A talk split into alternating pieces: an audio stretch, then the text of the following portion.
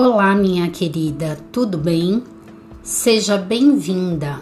Meu nome é Cintia Mion, sou psicóloga, mentora e idealizadora do projeto Seja Você a Mulher da Sua Vida. Esse espaço é nosso.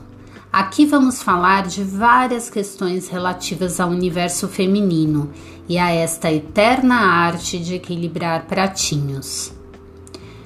Hoje o nosso papo é sobre autoaceitação. Afinal, o que é autoaceitação e por que não envolve apenas autoimagem? Bem, para começar, preciso falar que autoaceitação não é sinônimo de autoestima. Imagina assim: a autoestima é um grande guarda-chuva e a autoaceitação é um dos pilares que estão embaixo desse guarda-chuva e é fundamental. Aceitar a si mesmo é acolher tudo o que você é. Sua imagem é importante, mas também seu comportamento, seu jeito de ser, suas qualidades e seus defeitos e também aceitar a sua história, como você chegou até aqui hoje. Autoaceitação é muito diferente de acomodação. Quando você se aceita, você entende os seus pontos positivos e procura aperfeiçoá-los, assim como os negativos, e procura formas de desenvolvê-los. Acomodação é você deixar tudo como está e é uma diferença grande, porque é isso que vai envolver todo o seu movimento para crescer, para sair de um ponto A e ir para um ponto B. Acomodar-se é aquela famosa síndrome de Gabriela, sabe? Eu nasci assim, eu cresci assim e assim por diante. Minha querida, autoaceitação anda junto com outro conceito importante que é a autocompaixão. Então eu vou falar um pouquinho sobre isso, porque é algo que tem me ajudado muito na minha trajetória de autoconhecimento, além de ensinar sobre isso para as mulheres que eu atendo. A autocompaixão é você dar a si mesma a mesma compaixão e empatia que você dá a outras pessoas. Porque nós somos tão empáticas com as outras pessoas e nem um pouco conosco. Afinal de contas, você é humana, você erra, tropeça, você não sabe tudo, ou seja, você tem vulnerabilidades. E tudo bem, porque todas nós somos assim.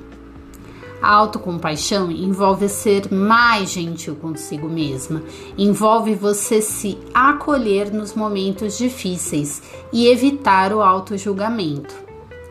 Imagina assim: o que você fala para uma amiga quando ela precisa do seu apoio?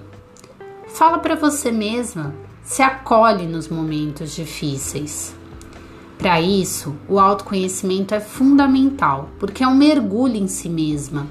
É você compreender a sua história, conhecer suas potencialidades e suas necessidades de desenvolvimento. Então, o autoconhecimento é um caminho para a autoaceitação, na medida em que você abraça quem você é e a sua jornada.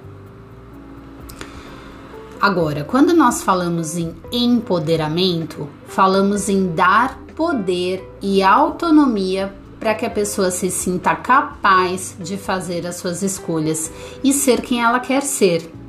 Ou seja, a autoaceitação é um caminho para o empoderamento, que é um dos pilares aqui do nosso projeto. Então, quando falamos em empoderamento feminino, falamos em respeito à nossa individualidade e às nossas escolhas também. As nossas e a de outras mulheres, claro.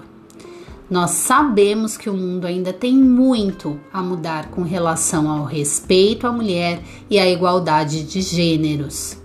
Porque nós ainda ouvimos histórias tristes e até vivenciamos algumas, infelizmente. Porém, se observarmos a história da mulher ao longo do tempo, percebemos que nós construímos o espaço que temos hoje graças ao empoderamento que algumas mulheres lá do passado tiveram a coragem de ser, de ter e de escolherem o que elas queriam ser.